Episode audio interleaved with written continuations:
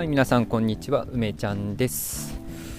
はい、えー、なんかね、えー、こんな雨の中ですね、ステップン勢、ステップン負け組の梅ちゃんですね、歩かないといけないので まあお散歩っていうことでね、暇なんだよね。まあなんかラジオを聴いてもいいんだけど、うーん、まあなんか喋ってもいいなという気分なんでね、えー、今日はラジオを撮りながら、あ散歩でもしてみようかなと思います。いや最近そう夜ラジオをね撮りたい撮りたいと思っていてもですねんなんか夜結構疲れちゃってね。うんなんか土日は家族との時間を、まあ、たくさん取るんで、まあ、やっぱりすごく疲れるのとまあ平日は平日でね、まあ、最近ちょっと出張とかもあったし夜はね、えー、今 V ロイドスタジオの講座を、まあ、作っているんで、まあ、優先順位としてはねあのラジオの発信自体はさ、まあ、十分やってるからあの楽しいからねこればっかりやっちゃうってなってもまあ良くないんでちゃんとやるべきことを先にやろうっていうことでね、えー、講座作りをまあ比較的優先度高くねやってるんですよね。そうそうなるとさ結構まあヘトヘトになるまでね割と限界のところまで作業集中しちゃうんでんなんか夜ね夜ラジオっていう感じのまあ体力が残ってないと、うん、まあなんかなんかんじっくり喋りたいんだよねやっぱり。そうなんかじっくり喋りたいなというかあ夜ラジオのコンセプトはですねうんなんか言うことを決めないっていうことなんだよね。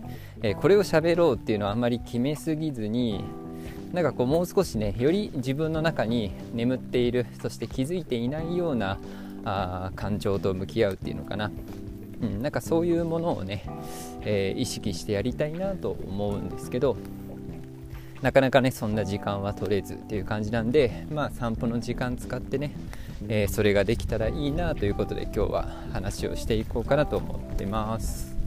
はいはい。ということでですねいやーなんか毎回天気の話しちゃうけどいや雨だね。これから数日間この雨の中やっていくのだと思うとですね大変ですね。2週間ぐらい雨降るよね。もうあれかな。ちょっと前から関西の方も雨降ってるみたいですよね。うん。さあということでですね特段何を喋るか決めていなくて、えー、今ですね喋る話題が見つからなそうなざわつきを感じたんでここで必殺、えー、ラジオの話題メモをね、えー、取り出します。これねほんとすごい。私ね自分で驚くぐらいこれ何千文字書いてるんだろう。メモだけでねラジオのメモ何千文字も書いてあるんだよね。なんかすごい昔の見てみようか。ね。はいはいはい。あ記念すべきメモの 1, 1個目。なんかこれ結構私のなんかうん真髄かもしれませんね。はい。1個目のメモ何書いてあるかっていうとね、まあ、何かを作りたいということより教えたいって書いてありますね。これは私の私にとってのあ真理だったりしますね。うん。あまあこれこれ話してもいいけどまあなんかあんま面白くないな。はい。言葉のそのものですね。私結構クリエイティブクリエイティブじゃないんですよあんまり。あクリエイティブを何と取るかだけどみんながあいわゆるこうツイッターとかで目にするクリエイティブな感じじゃないんだよね自分の趣味思考がね。うん。なんか作品に興味があるっていうことがねあんまり強くなくて前にも一回話したことあるね。やっぱね作品を生み出してる人がね苦しんでるのとか見るの好きなんですよね。あのそういう意味じゃないよ。あの 人が苦しんでるのを見るのが好きっていうことだけそれだけちょっとちょっとやばい人間ですけど そういうことじゃないよ。そのなんか生みの苦しみみたいなそういう頑張ってる人を見るのが好きってことね。今完全にちょっと危なかった。はい。あなんかこうなんかいろいろ悩んだりする中でできていくものってやっぱさそういうものつきものですよね。あもちろん私も何かさあうん、作っていく際にたくさん悩むしねそういうものって美しいなと。あのなんか本人はさ苦しかったりするけれどあ周りから見たらそれが美しかったりもするじゃないですか。ね。でそれをさ見てなんかやっぱ応援したいなっていう気持ちとかね自分に何ができるかなとかあその人にとって今この瞬間って、まあ、どんな風に感じてるんだろうと、まあ、結構そういうのを想像したりね、えー、自分ごとで考えてみるのがあ好きだったりしますね。はい、そんなこれいつなんだろうね。あの1つのメモに全部書いてあるからいつ書いたメモかわからないけどうーん少なくともラジオをやり始めた時だから半年前ぐらいには書いてありますね。はい。あこれ2つ目に書いてあるのもなんか面白いな昔のメモ見るの、えー、会社員は、えー、ありがとうのお金だと思いにくい。あた多分ですね言いたいことはですね会社員って自動で給料含まあの振り込まれてくるじゃないですか。ねだかそれに対してうわありがとうございますみたいなさそういうのって薄まるよねっていう話ですね。なんかそのお金っていうものがありがとうの対価であるっていう、まあ、価値価値に対する謝礼なわけじゃない、ね、そのそういう感覚ってないないない。ある人はあるか。例えば新入社員がさ最初にもらう給料ってのはそういうのがさ最も最高潮な可能性が高いのかなと。でなんかさあ所属していてね会社にねなんかお金をなんとなくもらってしまうっていうそういう感覚になっちゃうと思うんだよね。これはなんかさ人が悪いとかじゃなくて会社の構造的にそうなる。それはまあ組織によっては違うかもしれないね。もっともっとなんか成果主義だったりとかなんかうんしつけなのか教育なのかわからないけどああもう本当に会社のためにこういうことやってね。そしてこういうサービスができてそのサービスを受け取ってくれた人がまあお金を払ってくれてそのありがとうの気持ちで今の自分の給料があるなって、えー、思えていたら、まあ、素晴らしいよね。それなんか会社ととしても素晴らしいし、まあ、その人個人としてもなんか立派だなというふうに思わざるを得ないですけど。ね。いや自分がそこまでなんかこう会社からの給料にそこまでなんか消費者の顔をあ想像したりとかできてるかっていうと結構できてないなということをですね多分問題意識として思ってるんだよね。この頃の私。これはねあの対比があるってことですよ。逆に言うと私あのユーデミーでさあ講座をさ販売するってことをやってるじゃない。これはねめちゃくちゃありがとうの対価であるということがねあすごく、うん、対照的にね、えー、分かるんです。分かるっていうか感じるんだよね。でこれが何から来るのかっていうことを、まあ、すごくよく考えたりしましたね、うん、やっぱりさあの、まあ、私の会社って B2B だからあそういう意味で構造的に感じにくいっていうのもあるかもしれないんだよね。なかなかお客さんからあありがとうって言われる頻度がそもそもさ高くないことってあると思うんですよ。ね。でも B2C やってるとさこれがめちゃくちゃ増えるんだよね。うん。だから B2C っていいなってあ思うようになりましたね。うん。なんかさ正直 B2C のビジネスをやる前は結構なんかこうなんていうの？なんて言うんだろうこういうの。なんかちょっと危うい商売っていうかさちょっとなんていうか綱渡り感があるっていうかさなんて言うんだろうねこういうこと。なんか B2B の安定感に対して B2C のその当たり外れみたいななんかそういうイメージを持ってたんだけどなんかそういうことじゃなくてうん。なんか自分にとっての直接のお客さんとかがいるってめちゃくちゃいいなって私の感覚で言うとめちゃくちゃ楽しいし頑張れるしお金に対してももうなんか全然意味が違っちゃうなってお金はお金でしかないんだけどねそこに勝手に自分が意味を感じちゃったりとかするなってこれは思いましたね。はい。今やっとメモの2個目。いいね。時間つぶしに最高だねこのメモを見ながら。はい。はいはいはいはい。ああ3つ目のメモ。こう本当何ヶ月前なんだろうな。えっ、ー、と1000個のいいねより1人のありがとう。数にとらわれている。これメモそのまま読みましたけど。これよく言う話ですね。あの、まあ、いわゆるなんだろう。人を数人を数だと思うなっていう話ね。人を数字として見るなっていう。もうこれもう毎回話してるからパスしよっか。いいよね。もうもう散々言ってるじゃん。人を一人の人として見ないと自分も相手も幸せじゃないしまあそんなのなんか意味ないし楽しくないでしょって話ね。はい。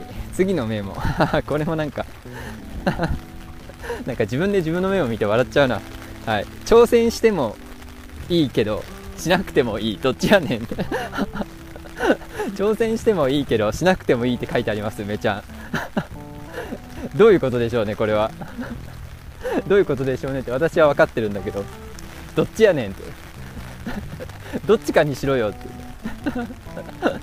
あのー、みんなはさ普段挑戦しようって思ってます？どう？何でも挑戦するぞって。ねあの挑戦しようって気持ちってさ素敵だよねまずね。うん。だけどさ人生の中でいつでもそう思えてたかっていうのを振り返ってみるとさまあそれが長いスパンでもいいしまあ一日の中でもいいんだけどずっと挑戦するのってきつくないですかっていう。うん。なんかそれも同時に思うんだよね。それはその日の体調だったりとかあまあ周りの環境だったり出来事によっても変わると思うんだけどうん挑戦というものがね安心の中で、うん、安心がベースにあってその上で挑戦ができるっていうそのなんだろうなそれはすごく大事なんだけどあつまり安心があるかどうか、ね、ベースに安心があるかどうかってことなんだよね。ねあのー、やっぱりさ、うん、挑戦ってのは死にに行くわけじゃないんだよね。うん、あのー、ロッククライミングボルダリングやったこともないのにさ下が断崖絶壁の崖にさよしここから今から挑戦をしますと我々は挑戦の民ですみたいな。ここは挑戦の場所ですみたいな。皆さんもう命はわからないけどこの崖一発登ってみましょう。人生は挑戦が大切ですって。そんな挑戦したくないじゃん。そんなちょっと非現実的すぎるね。うん、なんだろうこういう時の例え話が欲しいな。やっぱりさ、うん、なんか普段自分が帰る場所がある。その帰る場所がある中でじゃあそのうん自分がね安らげる場所から一歩だけ外に出ることができる、うん、でダメだったら戻ってくればいい。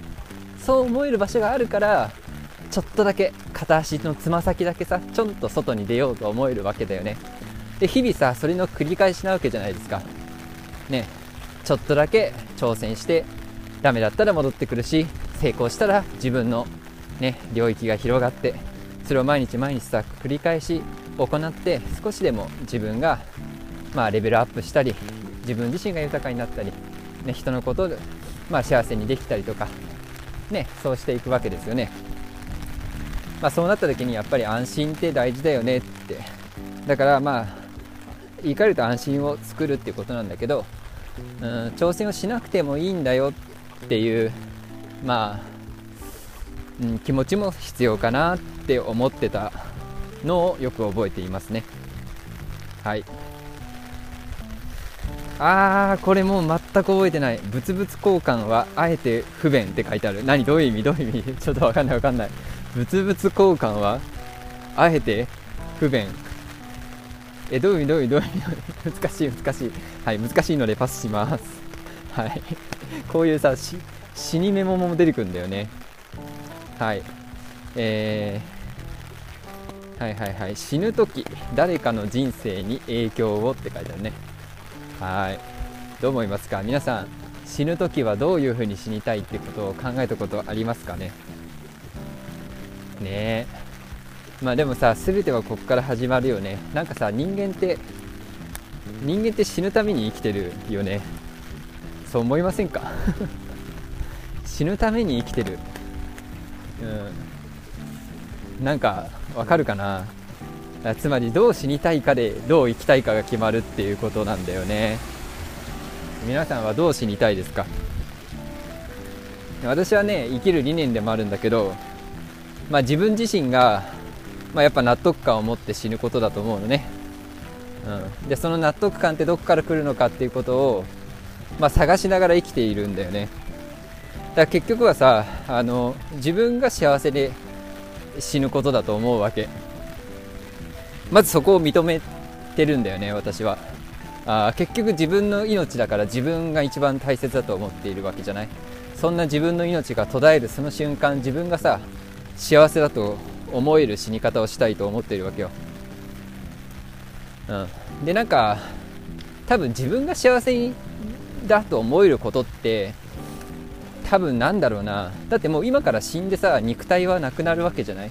だからさ何て言うんだろう？自分に残された財産とかじゃないってことに気づくわけ。わかる？自分はもう死ぬんだよ。もう死ぬの。死ぬってこの瞬間に家を持っていること。ね。お金を持っていること。パソコン。いいパソコンを持って CG 制作ができること。もう無意味じゃん。全部無意味でしょ。そんなのいらないよね。だって今死ぬんだから。そうなった時にじゃあ自分ってものがなくなった時にあ生きててよかったなって思うことってきっと自分以外にあるんだよね。そう。自分が誰かに影響を及ぼしたという自己満足感みたいなもの、うん、つまり何々感なんだよ。私の心が感じるものだと思うのね。ものじゃなくてうんなんかことだと思うの。自分が感じるその感性が幸せと感じられるかどうかだと思うんですよね。だそうなってくるとさじゃああ自分が大切にしたいものって何なんだろう？大切にしたいことって何なんだろうってことを考え始めるわけですよ。ね、あそうしたらあきっとねその死ぬ時まで、え自分っていう、まあ、人間人間というものをさあ生かしてくれた人たちのことをきっと想像するんだろうなと。あ思うわけ。じゃあ自分っていう人間がここまで生きてこられたものって、えー、誰の影響度が強いかって言ったらまずは家族なんだよねやっぱり。そうでしょ。一番過ごす時間が長いわけじゃない。でその次にその近くにいる人だと思うの。でここで言うところのあなんだろうなその優先度というかさその人たちに感謝したいというその人たちっていうのはどうやって選ばれるかっていうと多分一緒にいた時間と、うん、その時間の濃さだと思うんだよね、うん、で家族っていうのはもうさ一緒にいた時間っていうののアドバンテージがめちゃくちゃでかいじゃないですか。ね。あまあでかいはずだよね。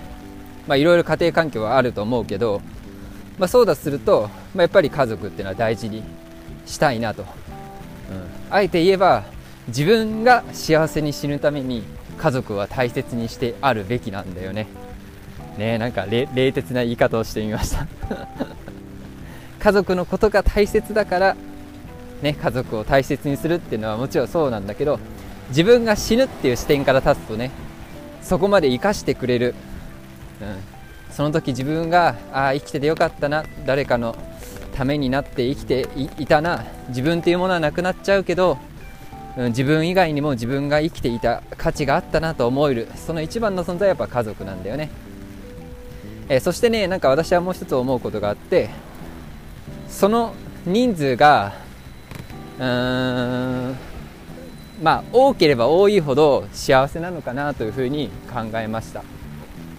そう。でこれはねよくよく考えたいんだけど自分が幸せにした人の数が多ければ多いほどが多い方が自分が幸せに死ねるというのは2つの意味があってまず器の問題ね。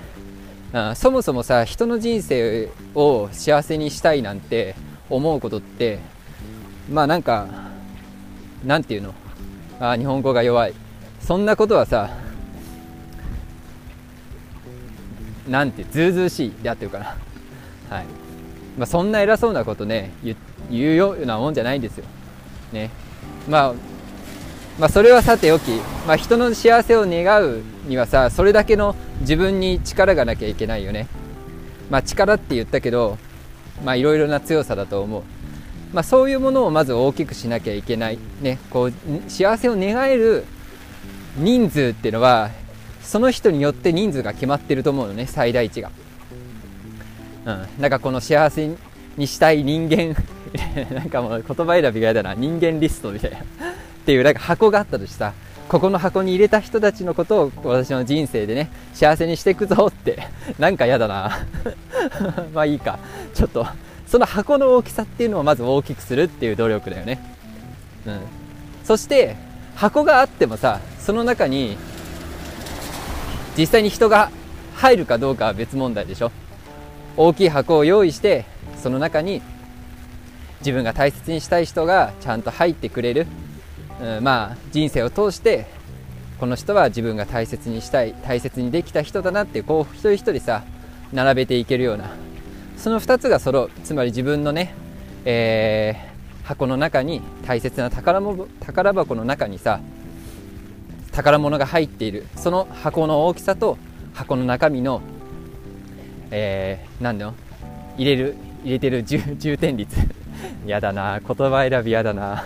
はい、まあ、どれぐらいね、えー、密にそこに、えー、入れることができたのか、まあ、これがさ自分の人生のさあ終着点における幸福度なのかなって思ったりしますね。どうですか？皆さんはどうやって死にたい？そういうことを考えたりしますかね？うん。なんかこの次のメモにね書いてあるんだけど死や宇宙などの個体のないものへの関心って書いてあるのね。はい。これなんか多分この続きで同じこと考えたんだろうな。あの私さ死ぬ死んだ後の世界とか宇宙とか個体のないものに対する関心が幼い時から結構強くてで関心が強いんだけど残酷だよね。答えないからさ関心が強くても絶対にそれはさあの解決されないっていう、まあ、考えるだけ無駄なんだよね。でもさ実は考えるだけ答えが出ないから無駄と思いきや、まあ、こういうことを考えるっていうことは結構人生においては、まあ、なんかヒントになったりする、まあ、つまり答えにないことを自分自身で考えてあ答えを見つけていく作業なんだろうなって。でも幼いね梅ちゃんは、まあ、本当によくね思いにふけるということをやっていたことをねよく思い出しますね。うん。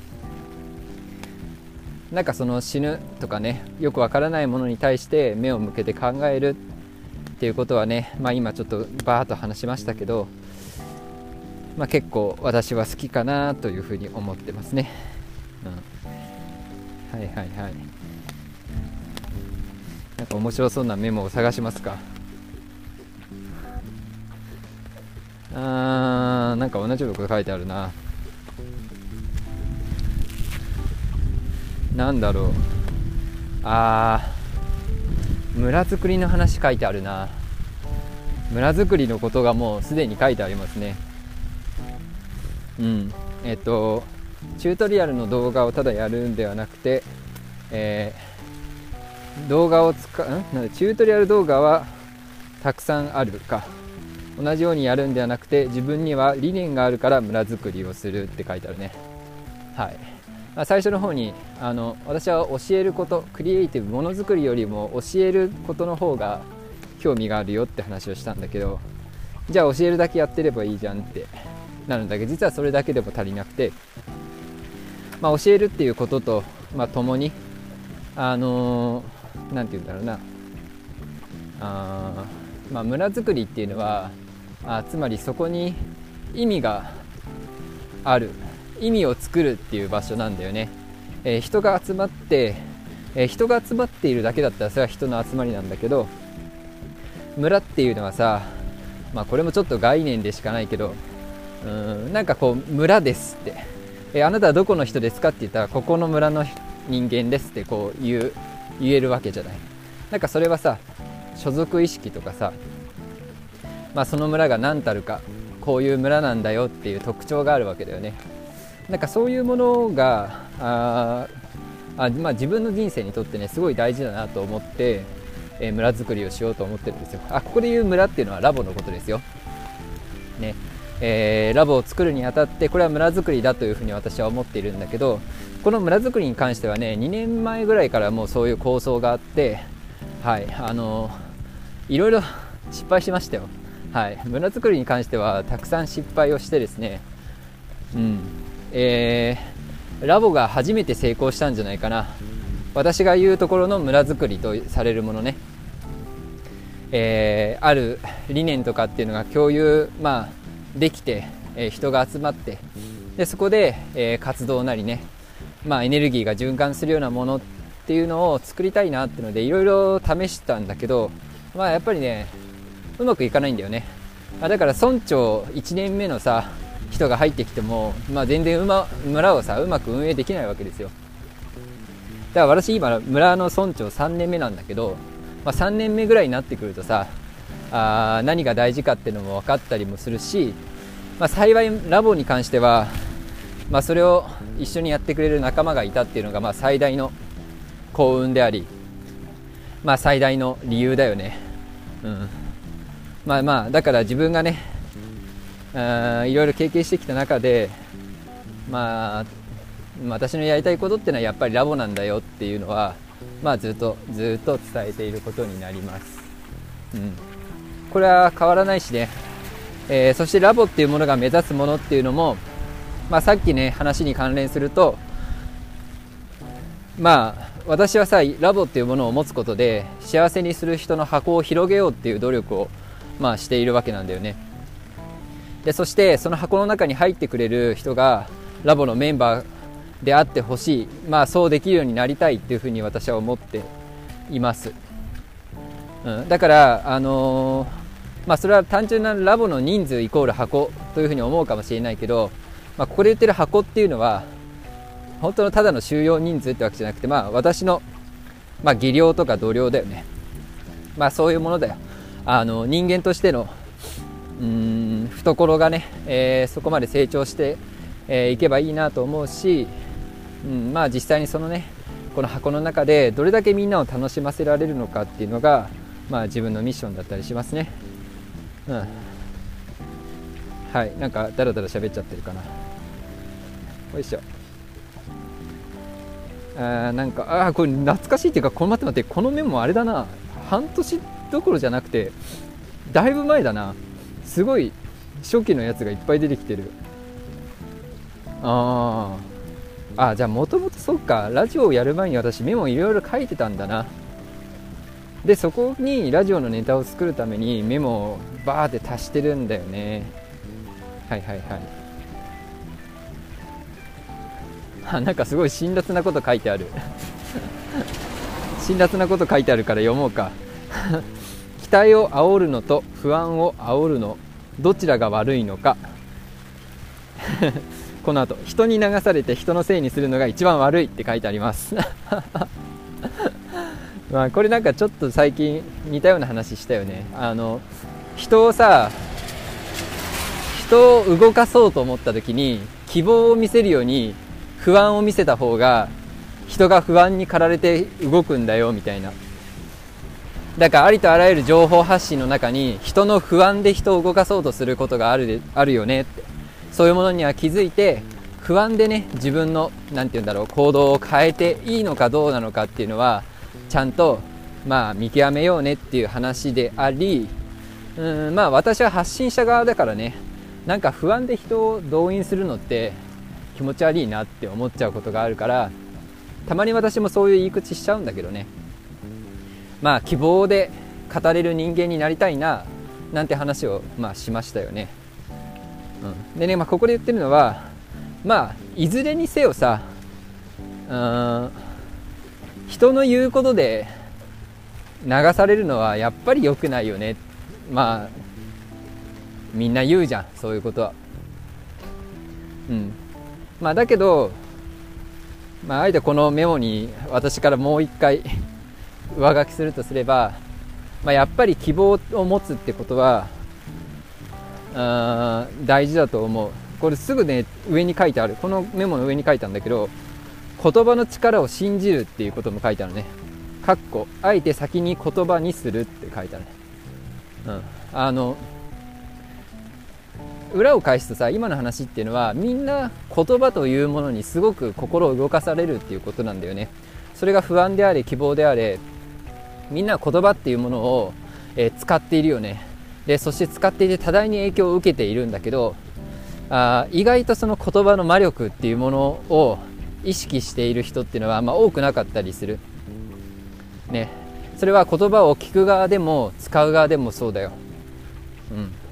えー、聞く側の立場で立ったらえー、いい情報というか、まあ、ポジティブなものはポジティブに受け取り不安なものは、えー、適切に怖がる。あ不安に思うんじゃなくて適切に心配する、まあ、っていうことができればさまあ、ちゃんと言葉を、まあ、操っていると思うんだよね。聞く側として言葉が操っていると思う。で発信する側もまあそうだよね。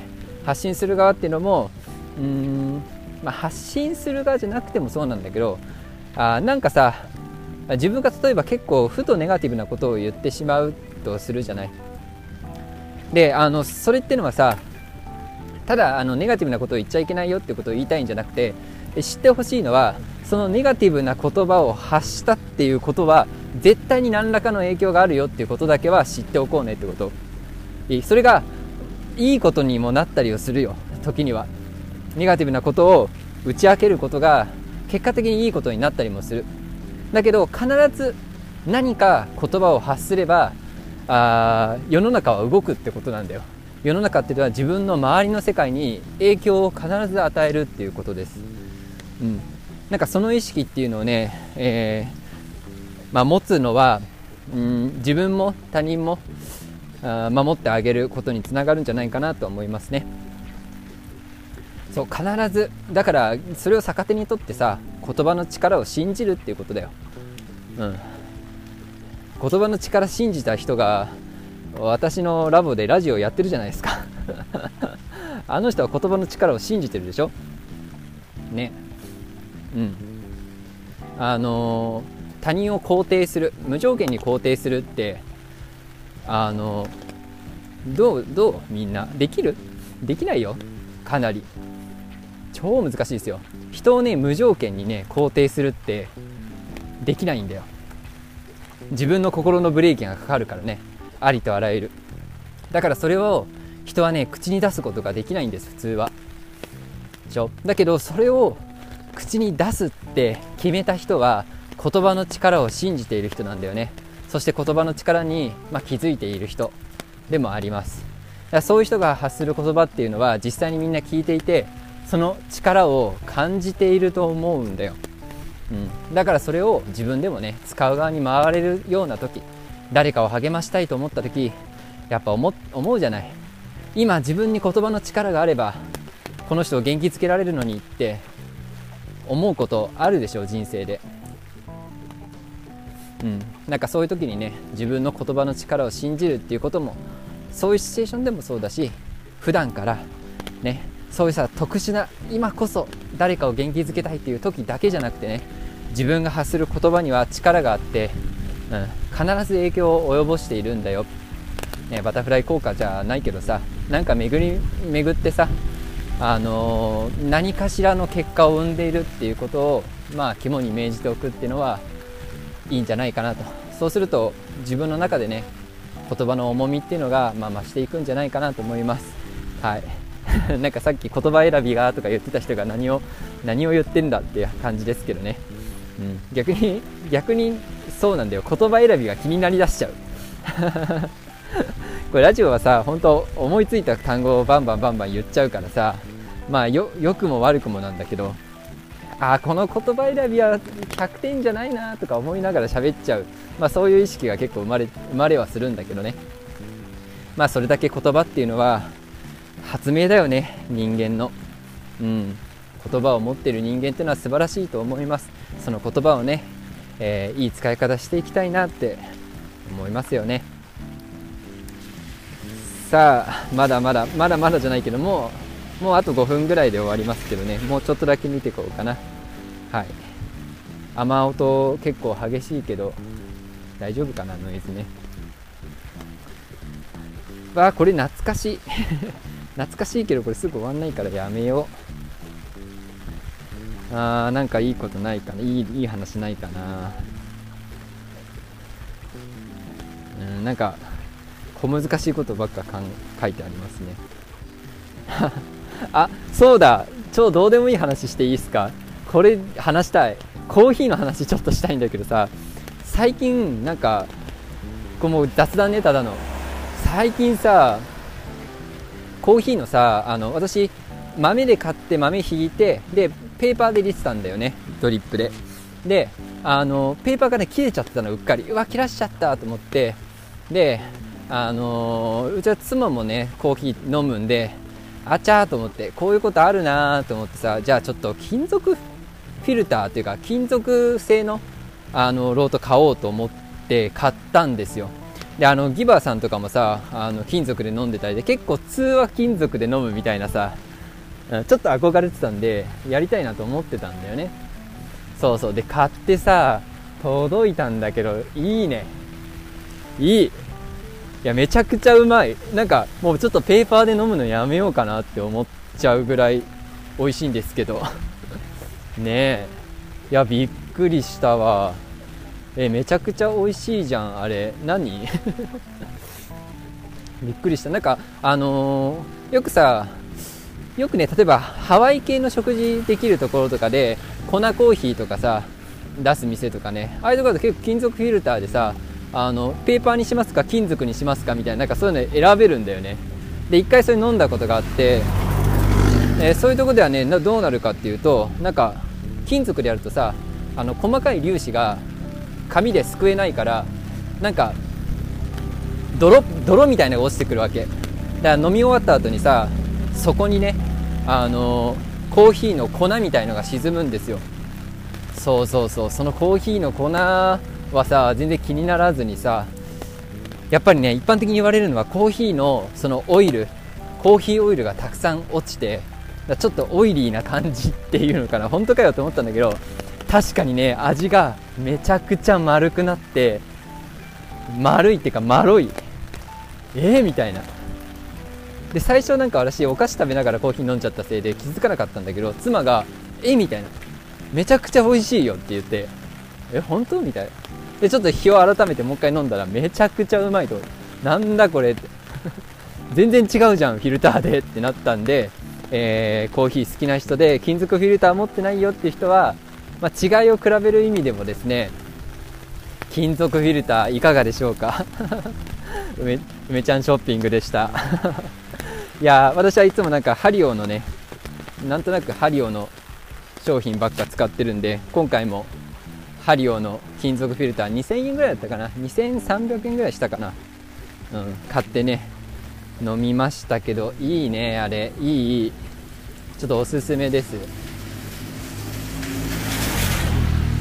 はい、ということでね、最後は本当に雑談になりましたけども、はい、えー、雨の中ですね、暇つぶしにラジオを撮ってみました。何分ぐらい喋ったのかないやー、本当おしゃべり草野郎って言われてもしょうがないね。うわ、40分喋ってる。ギバさん1時間喋ってたけど、私全然いけるよ。こっから辛いのかなあと20分ぐらいは喋れちゃいそうですね。